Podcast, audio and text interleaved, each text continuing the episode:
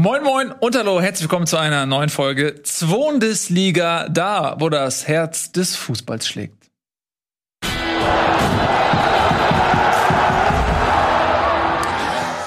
Schön, dass ihr da seid. Ich freue mich sehr, meine Damen und Herren. Jetzt geht's wieder ums Eingemachte hier. Meine Damen und Herren, Nico Backspin ist auch wieder zu Gast. Ich, ich fühle mich richtig wohl hier oben auf dem großen Monitor. Ja. Äh, die Qualität ist so schön. Ich, ich sehe noch gestochen schärfer aus hier. Ja, du kommst viel besser zur Geltung. Noch schöner, ne? Die Glatze glänzt. Du bist wie Ich so ein schön, wie du, wie du eben gerade gesagt hast, dass das hier, hier schlägt das Herz des Fußballs. Das hat mich gleich noch ein bisschen fröhlicher gemacht. Ja, und der Mann, der das Elend ähm, einzuordnen weiß mit seiner rationalen Art, das ist natürlich Tobias Escher. Ja, ich muss mich schon mal entschuldigen bei den Zuschauern. Warum? Als Verantwortlicher für dieses Format. Ja, weil die ja schon seit Wochen auf dieses Format warten. Also wir haben ja jetzt wirklich irgendwie zwei Monate fast zappeln lassen. Mhm. Aber immer irgendwie so plötzlich HSV verliert am Wochenende, dann Nils plötzlich krank, dann verliert wieder Werder, dann plötzlich, ja, tut mir leid, ich bin in London von der Nico. Es ist immer rein zufällig, dass immer, wenn es gerade Ja. nicht läuft. Und diese Woche habe ich aber wirklich euch hier hingesetzt. Ist mir scheißegal, wie eure Vereine spielen. Diese Woche hier ist Bundesliga-Zeit. So soll es sein. Äh, wir haben es tatsächlich äh, einige Male vorgehabt und mussten es eben aus den genannten Gründen hier und da verschieben. Aber jetzt ist es soweit. Haben wir eine Tabelle eigentlich vorliegen? Ah, wir haben eine Tabelle. Dann lass uns doch mal starten mit der Zweitligatabelle, weil ich glaube, viele Leute da draußen, die wissen nicht so richtig, was passiert denn da eigentlich in der zweiten Liga. Ja, St. Pauli, wow, Platz 1, stark. Nächste Überraschung, größere Überraschung noch, ist eigentlich Jan Regensburg. Platz 2, die beiden da im Formationsflug beinahe. Schalke, die hat man stark erwartet, auf Platz 3. Dann Paderborn, Nürnberg und so weiter. Dann auf Platz 7 HSV, auf Platz 10 Werder Bremen. Beide so ein bisschen Ah, nicht Fisch, nicht Fleisch. Ich finde bei euch ja sogar noch besser als bei, bei Bremen. Also ganz ehrlich, nach, nach wie viel haben wir jetzt? Zwölf Spiele, vier Siege, vier Unentschieden, vier Niederlagen. Äh, und näher dran am ähm, Relegationsplatz, äh, Holstein Kiel, die haben ja jetzt auch, die verstärken sich ja Woche für Woche mit neuen Superlativen. Also das wird noch eine richtig äh, knappe Nummer nach unten, wenn sie sich nicht langsam zusammenreißen. Also mal ganz kurz, nur damit ich das richtig verstehe, weil es ist ja auch ist schon spät für mich. Ich habe schon auch viele Sendungen hinter mir. Redest Ja, du ja. gerade davon, dass Bremen eventuell absteigen könnte in die dritte Liga? Ja, davon rede ich. Okay, können wir die Sendung noch mal beginnen? Ich möchte Nico als Verschwörungstheoretiker vorstellen. Alter, hast du dir das mal? Meine Güte, hast, hast du, du weißt doch, wie das ist. Du hast doch auch schon mal, also, oder, nee, aber nicht mit dem Tabellenplatz. Ich habe mit Werder Bremen auf Tabellenplatz 10 in der 92. Minute in Sandhausen 2 zu 1 zurückgelegen. Weißt du, was das mit mir emotional macht? Das ist so ungefähr das Tiefste von dem, was ich nicht wollte. Ja, aber das ist jetzt ja einfach deine Realität. Ja, genau. Und die Realität sagt auch 16 Punkte, 16. 11 Punkte, 22 Punkte Dritter. Das heißt, weniger Punkte Abstand zum 16. als zum Dritten. Nach Adam Riese mit Platz 10, 16 näher an 10, Mhm. 10, 3, also Ja.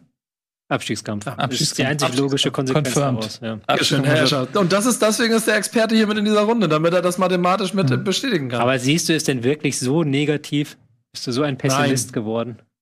Nein. Ich muss ja sagen, dass das Spiel gegen, äh, gegen Pauli mir auch an ein paar Stellen ein ganz gutes Gefühl gegeben hat. Mhm. Aber das ist ja diese Kacke mit diesem Drecksfußball und diesem emotional da dran sein, dass es eine Achterbahn der Gefühle ist. Eine Woche fühlt sich's ganz gut an. Oh, der Stürmer, der trifft ja. Mm, Oh, dann nächste Woche wieder Arschtritt. Jetzt freut mich eine Umstellung des Systems, was Tobi ja vielleicht noch ein bisschen genauer äh, erklären kann. Aber ich fand, das sah auf einmal alles gut und kompakt aus und St. Pauli schießt und ballert sich durch diese Liga und kriegt keine vernünftigen äh, Torchancen kreiert, kann, kann nicht über die Außen kommen. Im Mittelfeld ist alles dicht bet- betoniert und das ohne immer Toprak und äh, Christian Groß, der ja nun mal da offensichtlich auf der Sechserrolle eine, eine sehr wichtige Rolle gespielt hat in den letzten Wochen, als er noch da war. Ähm, das hat mir einfach alles sehr, sehr gut gefallen. So. Und vorne finde ich, äh, das, das war für mich fast das wichtigste Bild, weniger, dass die Tore schießen, wie sich ähm, die beiden Stürmer, ähm, Duxch und Füllkrug, miteinander verstanden haben. Und das gibt mir ein bisschen zu Hoffnung für die nächsten Wochen. Fakt ist aber, zehnter Platz ist Kacke. Ja, Ja, war ein ich. Spitzenspiel. Ähm, zumindest von einer Seite aus, weil der FC St. Pauli ja auf Platz 1 da angereist ist. Ich war im Stadion gegen Bremen, war ein nettes Spielchen, hat wirklich Spaß gemacht da auch, volle, volle Hütte, Fanfreundschaft, äh, Gesänge, auch gegen, ausgeteilt gegen deinen Lieblingsverein, da waren sich ja alle einig dann. Mhm. Aber ähm, nach zwölf Spieltagen ist ja schon so der erste Drops gelutscht sozusagen. Man hat, die Realitäten sinken langsam ein in die Liga, wie man so sagt. Jetzt kann man halt nicht mehr sagen, ja, es sind nur so und so viele Spieltage. Mhm. Der FC St. Pauli führt mit vier Punkten Abstand auf den Relegationsplatz die Liga an, wird dementsprechend auch anders wahrgenommen, fährt jetzt nach Bremen und die Bremer sagen einfach mal, Edgy Badge, guck mal, wie ihr was macht. Wir haben ja die perfekte Defensivtaktik und lässt dann halt die St. Paulianer anlaufen gegen eine doch massive Abwehr.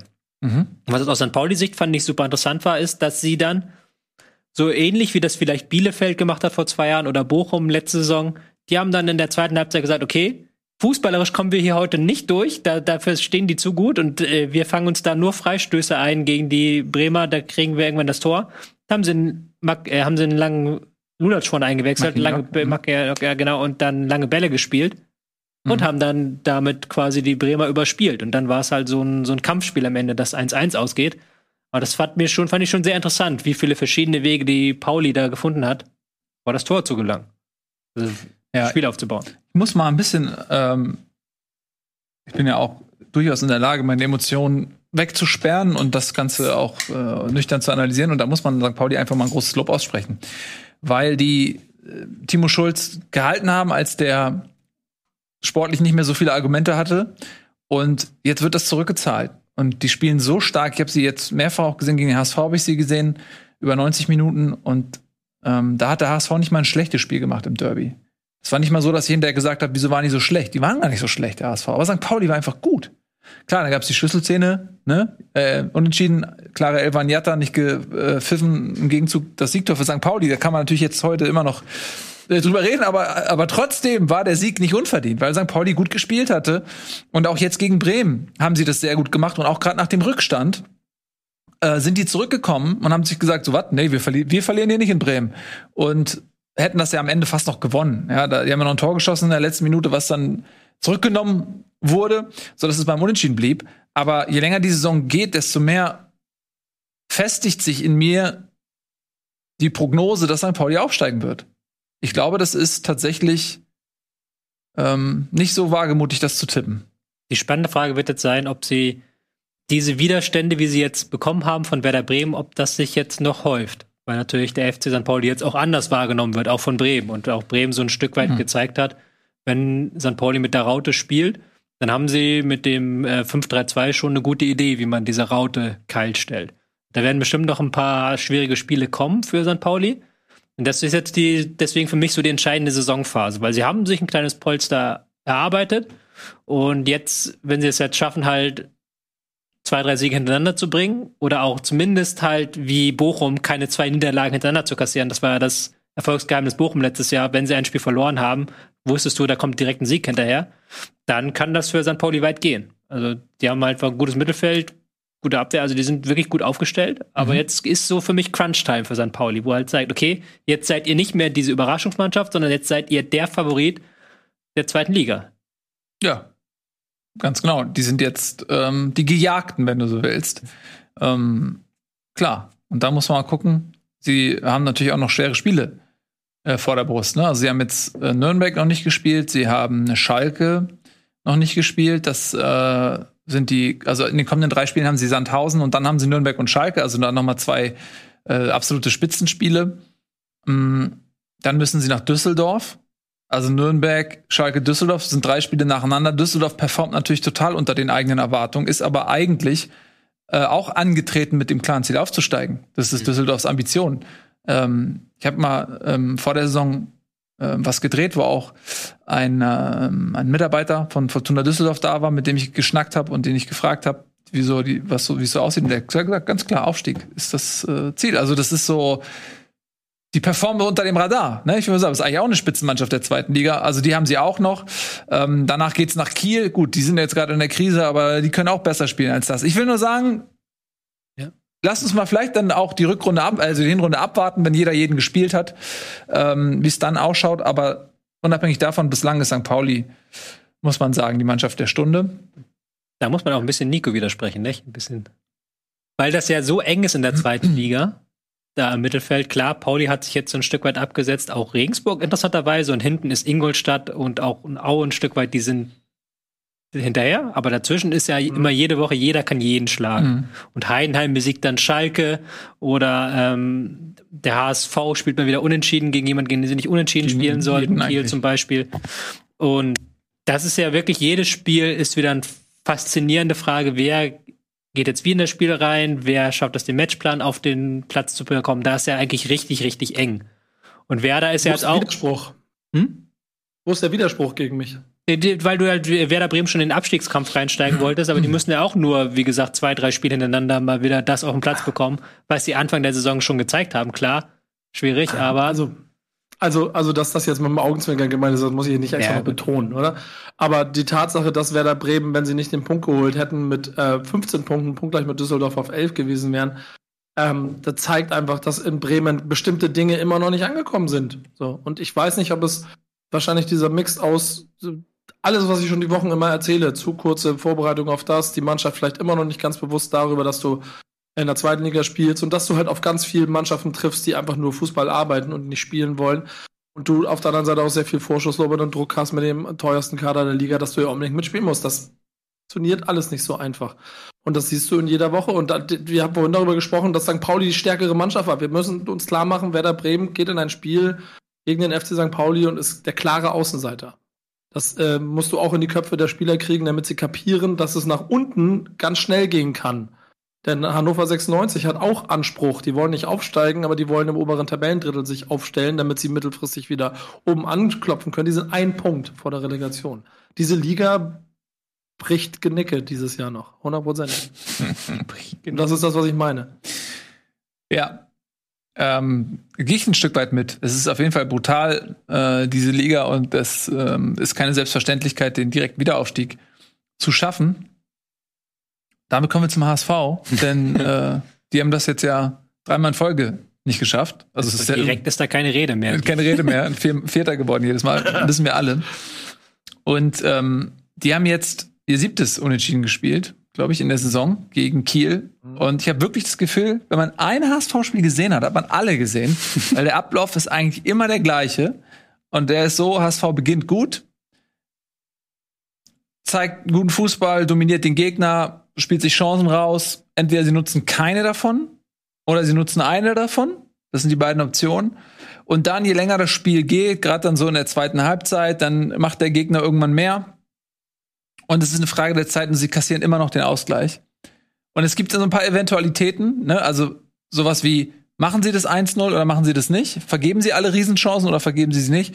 Und ähm, dann am Ende ist es nur noch die Frage, schaffen sie, also kriegen sie den Ausgleich? Ist eigentlich keine Frage mehr, den kriegen sie. Und dann noch die Frage, okay, passiert noch kurz vor Schluss irgendwas? Macht einer noch den Lucky Punch in der 90. Entweder der HSV oder die andere Mannschaft? Das sind so die offenen Fragen. Ansonsten ist jedes Spiel gleich. Ähm, und das ist ein bisschen frustrierend, so, weil der HSV viele gute Ansätze zeigt. Also sie dominieren den Gegner oft. Man denkt oft, ey, die spielen eigentlich gar nicht so schlecht. Aber die Ausbeute unterm Strich ist einfach viel zu wenig. Die Effizienz für den Aufwand, der betrieben wird, ist viel zu wenig. Man hat auch immer zu, zu Ende des Spiels das Gefühl, es fehlt dann doch die Kraft. Sie haben vielleicht zu viel investiert, ähm, um es dann noch zu verwalten, einfach in den letzten Minuten. Mhm. Dazu kommt, dass jetzt eine große Verletzungssituation äh, hinzukommt. Äh, unser Außenspieler hat sich leider schwer verletzt, Leibold, und fällt mit Kreuzbandriss aus bis zum Ende der Saison. Das ist ein großer Verlust sportlich, weil der einfach mega gut ist. und Miro Muheim, der ihn jetzt ersetzt, der muss erstmal ankommen äh, in der Liga. Äh, das ist ja große Schwächung auf jeden Fall. Aber ansonsten muss ich ganz ehrlich sagen, für meine persönlichen, für meine Gefühlslage, ich habe das mittlerweile akzeptiert. Es ist viertes Jahr, zweite Liga, da ist aus ein Zweitligist. Und ich reg mich nicht mehr so drüber auf. Das ist jetzt eine ganz andere Mannschaft. Es ist teilweise nett anzuschauen. Also sie spielen ja nicht komplette Grütze, sondern sie, da ist zumindest ein System erkennbar, es ist erkennbar, was der Trainer will. Die Spieler setzen es auch um, es fehlt einem, fehlen die Ergebnisse, aber es ist nicht so schlecht zum Zuschauen. Und deswegen bin ich ganz genügsam. Ist halt Walter Fußball, nicht? Mhm. Ja, genau. Ich, ich habe so ein bisschen das Gefühl, es läuft aber mit sehr viel Euphorie und im Gegensatz zu den letzten Jahren gewinnen sie dann auf einmal oder führen schnell in den Spielen, aber werden regelmäßig irgendwie eingeholt auf der, Ja. der Zielgerade. Ja, klar. Das Werden ist sie überraschend. Weil sie auch andersrum schon einige in den letzten Minuten gedreht haben. Ist ja nicht auch, auch nicht so. Nee, hat- gab's auch, aber ich meine, so der, es ist, das ist ja nicht umsonst, dass diese ganzen Unentschieden Ja. entstehen. Das ist ja, da steckt ja System dahinter. Und die Gegner wissen sie ja auch, was sie mit dem HSV machen müssen. Und deswegen sind sie für mich auch nicht Aufstiegsfavorit. Du hast halt viel Ballbesitz, du hast guten Ballbesitz. Du hast halt immer in jedem Spiel mindestens zwei bis drei Situationen, wo dann aus Innenverteidiger rausrückt und dann Mhm. komplett blank Ja. steht und der Gegner eins, auf eins gegen eins gegen den Torwart laufen kann. Ja. Wenn es blöd läuft, macht der Gegner daraus zwei Tore, wenn es gut läuft, ein Tor, aber das musst du halt immer schon einkalkulieren bei einem HSV-Spiel. Das ist das Problem so ein Stück weit. Es ist auch das Problem, was du ja oft hast, so dass der Glaube irgendwann auch anfängt, auch weggeht an das System von Seiten der Spieler. Ich habe Mhm. das Gefühl, dass sie es nicht mehr ganz so konsequent spielen, wie sie es noch am Anfang der Saison gemacht haben, mit dem Nachrücken, mit dem Rausrücken, mit den äh, Ballstaffetten.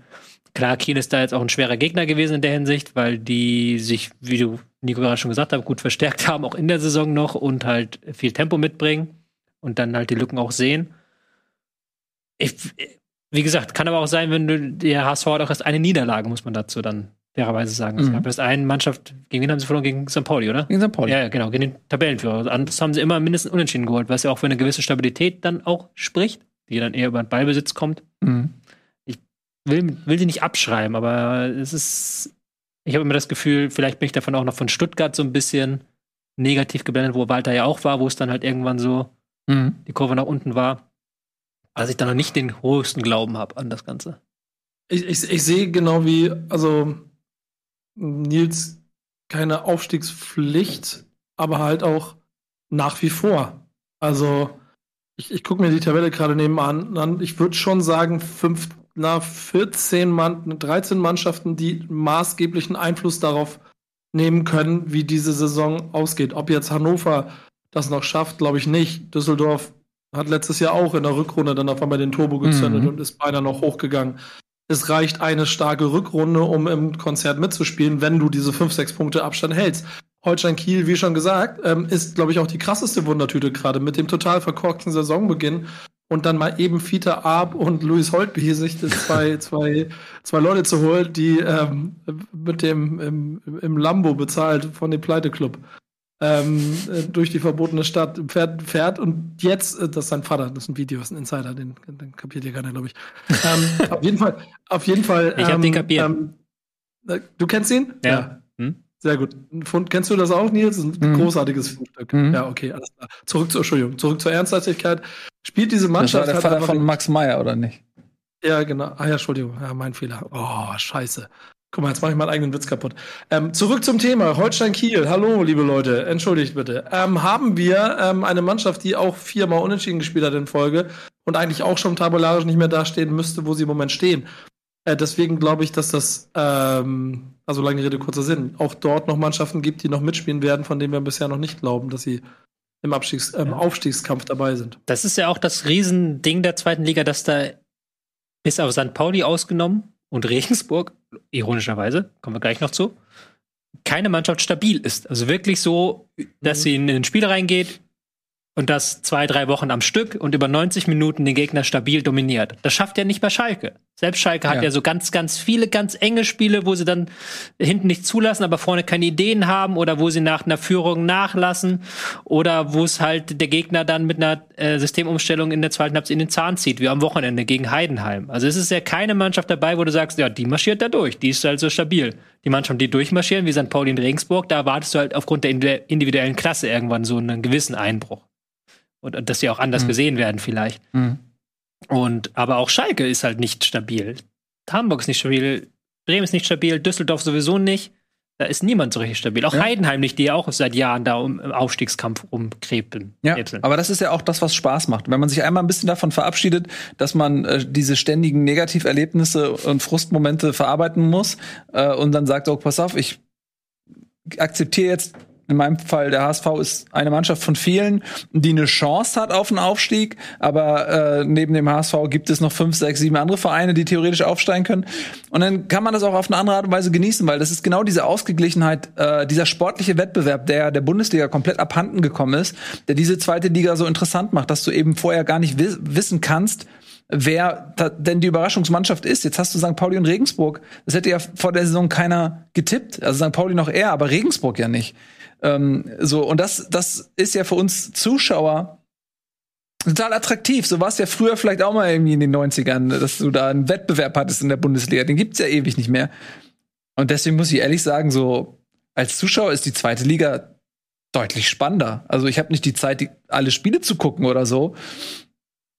Aber es ist doch super, nicht zu wissen, wie es am Ende der Saison aussieht. Ja. Ich, ich, ich finde halt Regensburg deshalb so faszinierend, weil die im Moment ein bisschen wie so ein St. Pauli Light zeigen, wie du mit einem klaren Matchplan einer zusammenge gut zusammengestellten Mannschaft ähm, konsequent einfach Punkte sammelst. Und die fahren nach Ingolstadt und es gibt keine Diskussion darüber. Die, die spielen das eiskalt runter gewinnen das Ding 3-0, zack, die nächsten Punkte gesammelt und lassen hinten einfach nicht zu. Und vom Torverhältnis, Punkteverhältnis stehen sie auf Höhe mit dem FC St. Pauli. Deswegen sind das auch beides Mannschaften, ob die jetzt, also beide hochgehen, ne? Wie gesagt, da müssen wir in die, in die, in die Kugel gucken. Das glaube ich vielleicht auch nicht. Aber sie werden auch bis zum Ende genau diese Rolle spielen. Weil äh, bisher hat noch keiner den Schlüssel gegen Regensburg gefunden, außer äh, Hansa Rostock. Und da wusste, glaube ich, auch in dem Spiel keiner warum. Die haben, die haben gewonnen da. Ne? Also das, und ansonsten machen die jede Woche das eiskalt. Ich echt beeindruckend. Ja. Mhm. Regensburg oder wie ich sie nenne, Best of NLZ. Weil die sich ja wirklich die Best of NLZ der vergangenen Jahre zusammen gekauft bzw. geliehen haben. Ein paar der besten Spieler sind ja tatsächlich geliehen. Mhm. Beste zum Beispiel von Bremen. Da kann man auch sich, glaube ich, in den Arm beißen. Und jetzt gerade keine mhm. Rolle so spielt. Otto ähm, ist, glaube ich, auch ausgeliehen und Singh, der ja Schlüsselspieler ist äh, als Außenstürmer. Von Bayern, ne? Von Bayern ausgeliehen, ja. Und die haben halt einfach nach zwölf Spieltagen zwölf Tore nach Standards erzielt. Also wirklich ein Tor pro Spiel per Standard. Das ist ein absurd guter Wert, den sie da gemacht haben. Und das hat ja schon mhm. Bochum letztes Jahr so ein Stück weit getragen. Ja. Und dann hast du halt, wenn du halt defensiv gut stehst, wie sie es tun, und dann gut pressen und den Gegner nerven und dann halt per 1-0 per Standardentführung geht, dann machst du auch den Konter zum 2-0, weil du das Tempo vorne hast. Dann ist das in dieser engen Liga, kann das schon was ausmachen. Und das ist ja auch, wie du gerade gesagt hast, Nico, es ist ja kein Zufall, dass sie erst ein Spiel verloren haben.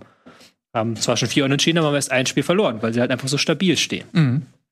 Und, der, und, und, dazu noch eine kleine Andeutung, äh, der Besuschkow, oder wie er heißt, ne? Dieser mhm. Mittelfeldspieler, der jetzt auch schon fünf Hütten gemacht hat, der war ja, ja halt mit Werder Bremen äh, in engen Gesprächen, gab auch schon so, eventuell ist er der Kandidat und dann hat Regensburg nur laut gelacht, hat Nein gesagt, Deckel drauf und jetzt wissen wir auch warum, weil sie halt, also das ist ja eins der Herzstücke in der Zentrale.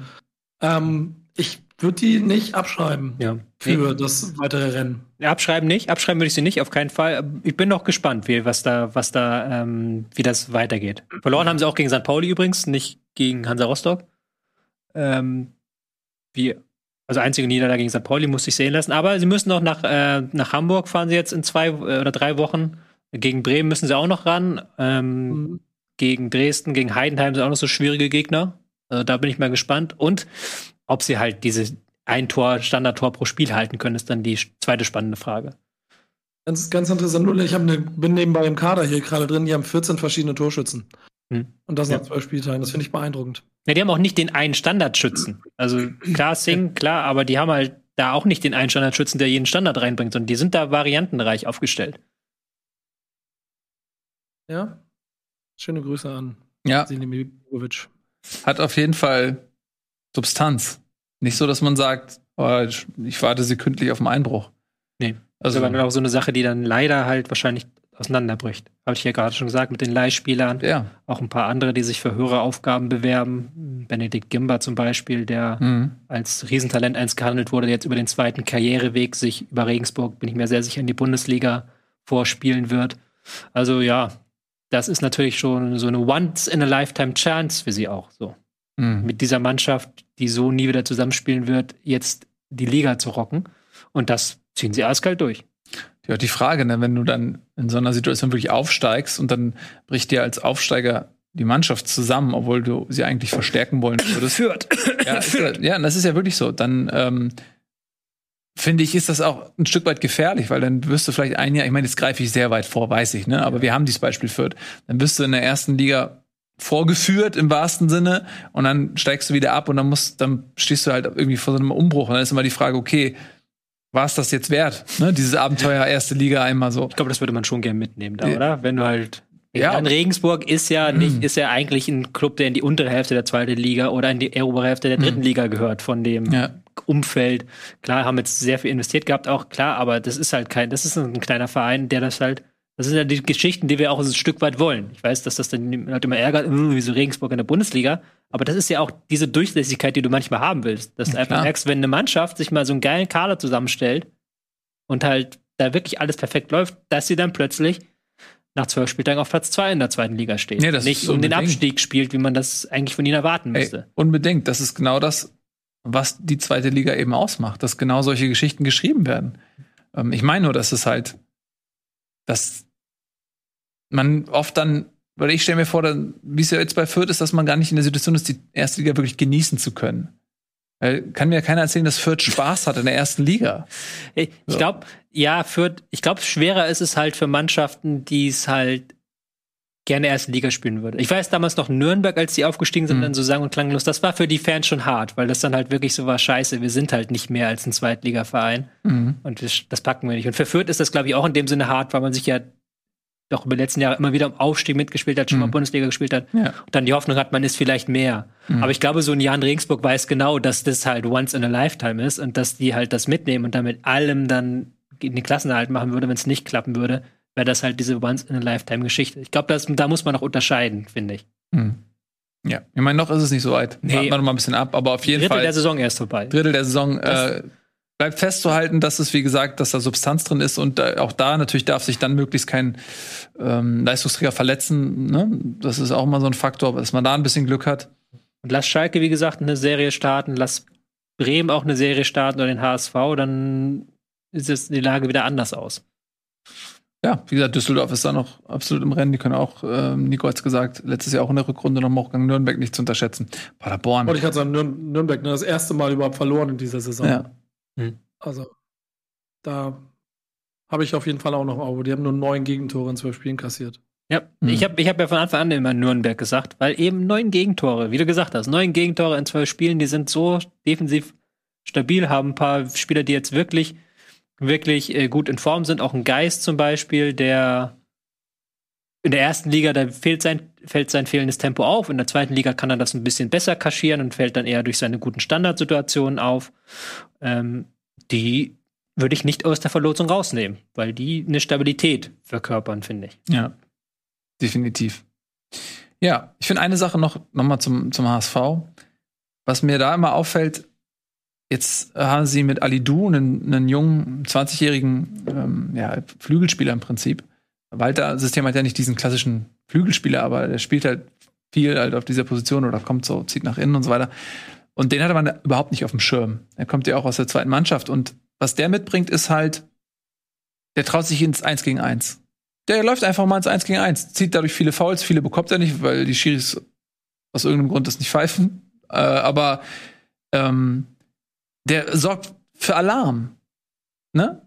Und da siehst du, was dem HSV fehlt. Nämlich diese, genau dieses Element. Und da, so, die haben viel investiert, haben jetzt auch noch mal für viel Geld Vuskovic gekauft, einen 19-jährigen Innenverteidiger, dem eine große Zukunft vorhergesagt wird. Kann sein, dass das ein super Deal war und die am Ende dann für den 10 Millionen kriegen oder sportliche, whatever. Aber so für den sportlichen Status quo hat mir genau so ein Spieler gefehlt. Man hat ja versucht, Knauf zu leihen von Dortmund, der das auch kann. Und das siehst du ganz oft. Ähm, ja, wenn du dann einmal hast, der die Doppelpass spielt, geht mit Tempo in den Strafraum, zwingt den Gegner vielleicht auch zu einer dummen Aktion oder so weiter. So das, ähm, und deswegen macht mir der Junge gerade viel Spaß und zeigt aber auch, wo uns gefehlt hat. allgemein halt individuelle Qualität in der Liga. Damit kannst du ja noch herausstechen, Ja. ein Stück weit. Weil das ist so eine sehr umkämpfte Liga und die können alle mega geiles Mittelfeldpressing spielen. Also der, um, um, die, um den Mittelkreis herum, da bleibt kein Grashalm auf dem anderen, äh, wenn da ein Zweitligaspiel ist, weil da bam, bam, bam. Und wenn du dann halt einzelne Spieler hast, die in 1 gegen 1 sich durchsetzen können oder auch den Pass spielen können aus der Abwehr heraus über das Mittelfeld hinweg, Das macht schon einen Unterschied und das merkst du bei Werder jetzt, um da den Bogen zum Schluss noch einmal zu spannen, dass ein Toprak fehlt. Das merkst du halt ganz deutlich im Spielaufbau, ähm, weil eben im Mittelfeld in dieser zweiten Liga nicht diese Mega-Qualität ist. Bei keinem Team, muss man dazu sagen. Da ist St. Pauli noch mit Abstand am besten aufgestellt im zentralen Mittelfeld. Ähm, individuelle halt Qualität. Stelle, ja, es ist halt eine Stelle, bei die ich auch bis heute nicht verstehe, dass du bei der Kaderplanung bei Werder Bremen in diesem Segment so ähm, dich dünn positioniert hast, mit dem Bewusstsein, dass dort Zweitligaspiele entschieden werden. Entschuldigung. Ja, vielleicht legen sie ja nochmal nach, aber das Geld ist nicht so reichhaltig vorhanden ne, in Bremen. Ja. Jo. Ja, aber ganz ehrlich, wir reden hier von Zweitligakadern. Und warum haben zehn Mannschaften in der zweiten Liga eine stärkere Zentrale als Werder Bremen? Das darf nicht sein. So sieht das aus. Ihr Lieben, das war's schon wieder. Mhm.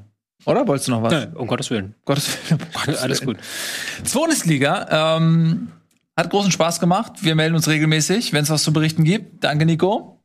Mhm. Danke, Tobi. Das Wer weiß, wie die Tabellenkonstellation ausschaut, wenn wir uns das nächste Mal wiedersehen. Bis dahin, macht's gut und tschüss.